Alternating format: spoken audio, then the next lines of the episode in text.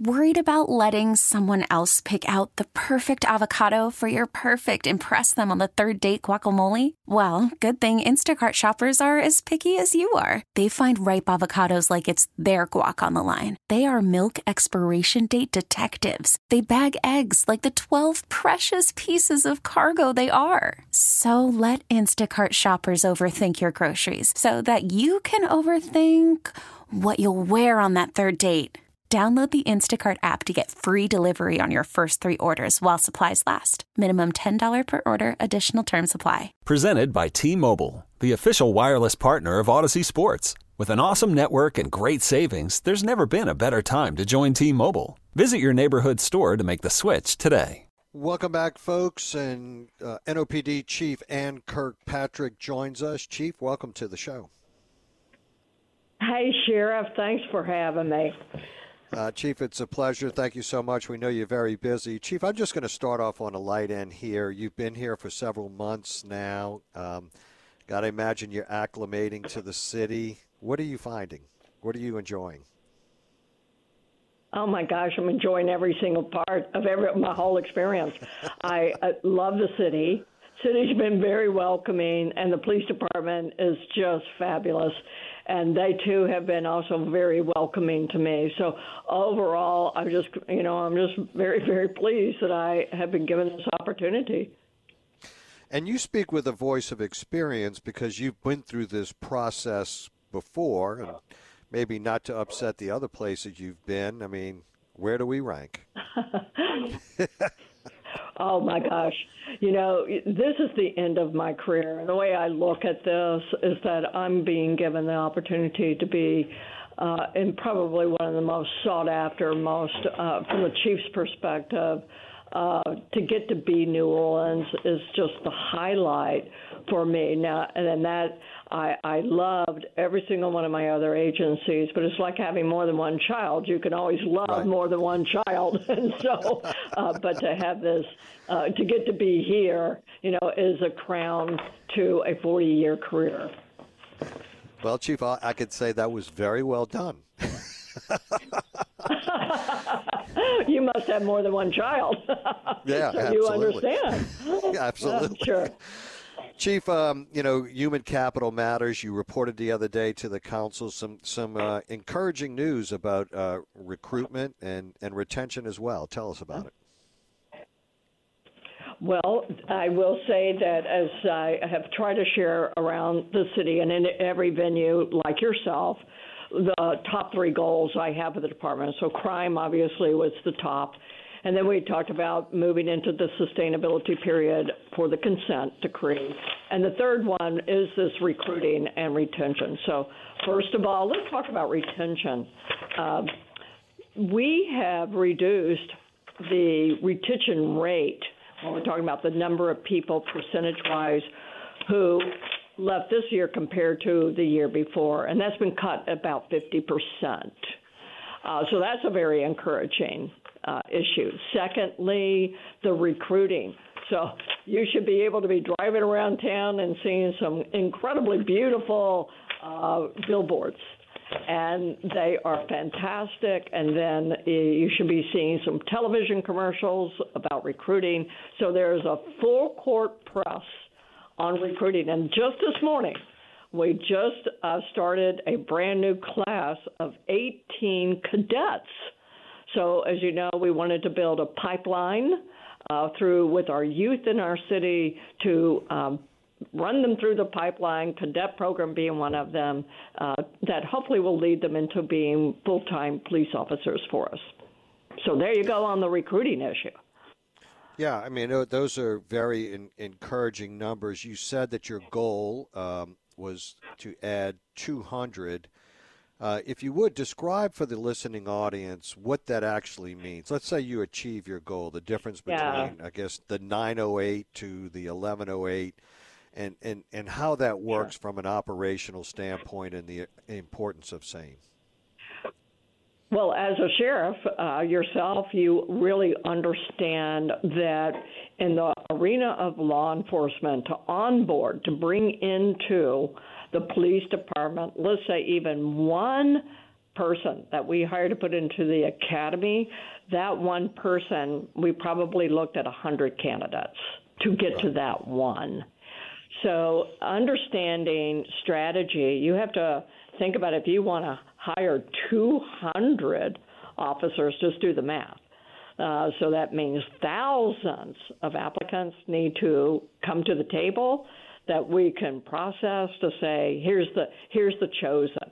So the name of the game is to be sure your application pool is larger than what we have been accustomed to.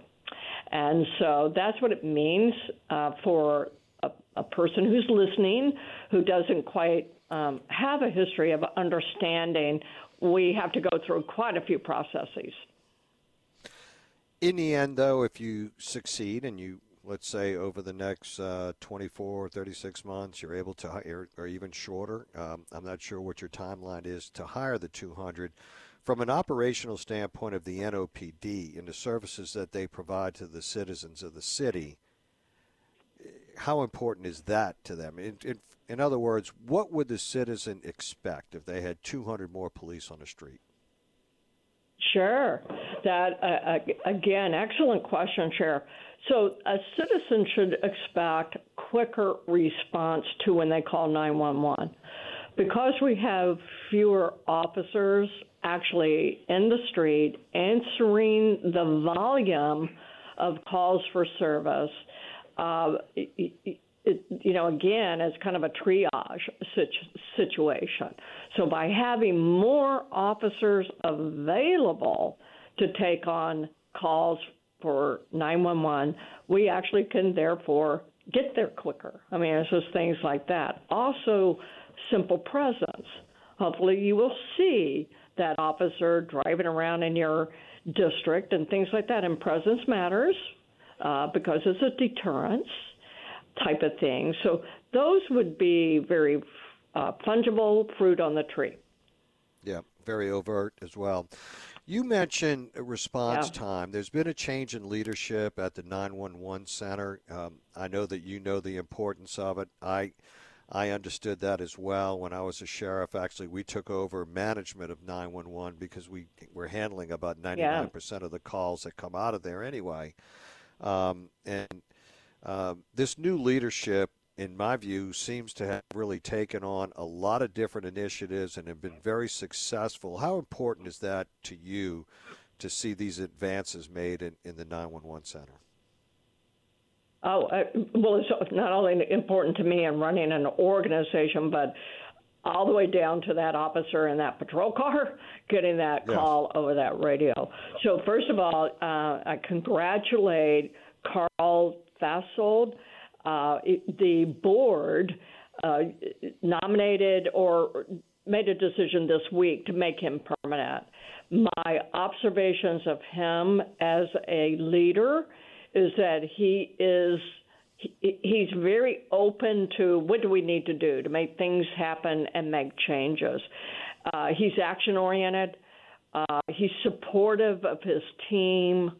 All of those things are what make for a very good leader. But all of the other public safety partners, like the fire chief, the EMS, and ourselves, uh, he's very much been, uh, hey, I'm here, and what what can we do collectively to make the changes that are necessary? He's making some significant changes, even right now as we speak. Is it refreshing for you? I know it would be for me when you have a leader that actually understands the technology, understands the you know what what it can do yeah. and what it cannot do without some improvement so yeah. you gain a better understanding of what your expectations may be, right? Correct. Because having a, uh, knowing the questions to ask regarding an organizational change, should we make this change, should we not?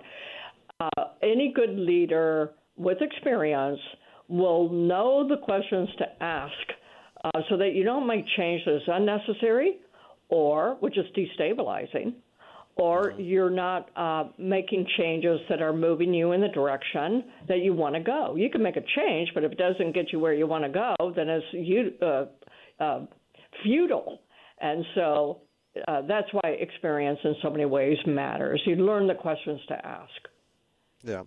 And I got to imagine that in New Orleans it wasn't much different than the experience in Jefferson Parish. The NOPD is is handling the lion's share of activity that that comes through the 911 system, right?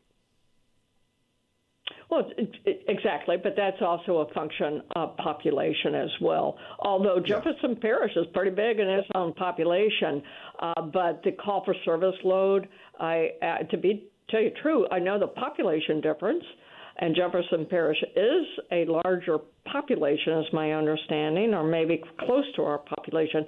I know our call for service load. I do not know theirs. Yeah.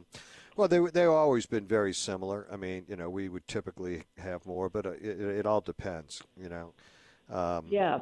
Yeah. In the neighborhood, how much they embrace law enforcement agency, whether there's any reluctance. But I, I, just use that as an indication of how important this is of this new leadership. Yeah. Uh, because a lot of your being able to your reduce your response time, which I think a lot of people would be very excited about. They were always excited when we posted our response times that we were able to improve yeah. upon them. 911 yes. is key. Yeah.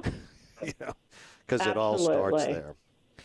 Chief, um, absolutely, and it, it, yeah, it even starts at the t- at how the person answers the call because the person who answers sure. the call is not the person dispatching, and so yep. efficiencies matter even in there. Absolutely. Chief, um, I was been reading a series of articles uh, across the country in almost every major urban center um, in in the country, and I'm sure you have as well. Juvenile crime has been a real issue, and juvenile crime or uh, mm. Juvenile uh, criminal justice systems have been taxed to the max. A lot of folks are, right. are trying some really exotic things to try and manage it. Um, some going back to some of the basics of juvenile truancy programs being a lot proactive, yeah. a lot more proactive, because the truancy that we uh, percentages we're finding in in the urban areas, the numbers are crazy. I've never seen anything as high as what we're experiencing right now. The pandemic had something right. to do with it and contribute to it. What are your thoughts about trying to embark upon a real proactive truancy program? You know, that's a great uh, uh, question as well, Sheriff. So I have, since I've been here now, met with a lot of different groups. Uh, I do know, I think it was the NOLA Coalition that I met with, and I had about 100 people in that audience. They primarily were uh, um, nonprofit organizations with a focus on the youth issues, how to divert them. Uh, truancy uh, in some parts of the country, you can't enforce truancy, but I think the main thing is getting services, wraparound services to these kids who are not in school. They shouldn't be roaming the streets. But what services can we connect these? Uh, 501cs, these nonprofits with wraparound services, how do we get them down into the street where the kid is walking around? And how do we do the intervention versus uh, rounding the kids up and putting them into a truancy school program? I think there's a balance in both. I don't think you throw out either side. I think we need to get to this middle uh, in dealing with an enforcement arm, but primarily a wraparound services arm. Um, that's what I'd like to see. No, I, I agree. I'm not suggesting that this should be a law enforcement related activity. In fact, I much prefer yeah. it to be a school system related activity, and then yeah. only uh, law enforcement having to deal with the most problematic child that's out there, you know, in the aftermath. Yeah, you uh, and I, yeah, you, know, it, you and I are like minded about that mindset. Yeah. Yeah, and you know, and it, it's curious because we just don't see.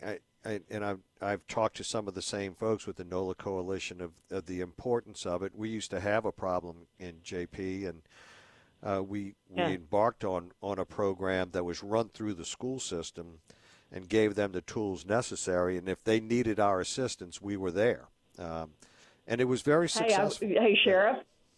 Yes. So, sheriff, uh, will you, you got my contact? Will you send me that program? Sure, absolutely. Send me the program you're referencing. Uh, you have the program. Uh, send it to me. I, I will do that. I know you're very busy. You only had a few minutes to spend with us. I, we truly appreciate the time that you've spent with us today and look forward to getting you back on the show again, Chief. Hey, I'd like that very much, Sheriff, and appreciate the time to, to reach your audience. And I look forward to our next time together, Sheriff. Thank you so much. And if I if it's not before the holidays, have a great holiday season. Same to you. Bye bye. Okay, that's Chief uh, Anne Kirkpatrick with the NOPD. We will be right back, folks. Stay with us. Okay, picture this: it's Friday afternoon when a thought hits you. I can waste another weekend doing the same old whatever, or I can conquer it. I can hop into my all new Hyundai Santa Fe and hit the road. Any road. The steeper, the better. Because my all new Santa Fe is available with HTRAC, all wheel drive, so I can hit the trail without a worry in the world. Heck, with three rows and best in class rear cargo space, I can pack the whole family in with all our gear. We've got available dual wireless charging for our phones, so we'll never lose touch with civilization, and we won't lose touch with the primordial power of Mother Earth. So, which is it? Waste the weekend or do something a little more epic? And conquer it in the all-new Hyundai Santa Fe.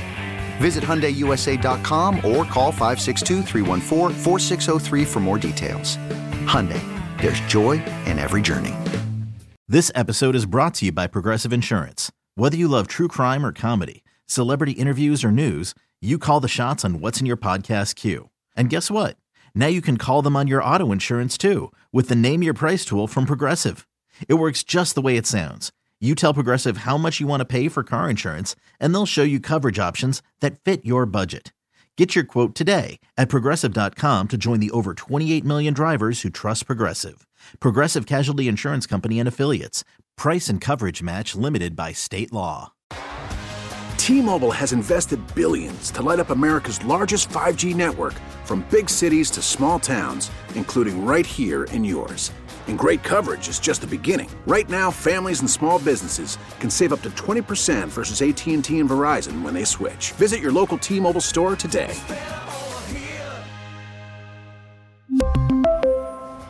Plan savings with 3 lines of T-Mobile Essentials versus comparable available plans. Plan features and taxes and fees may vary.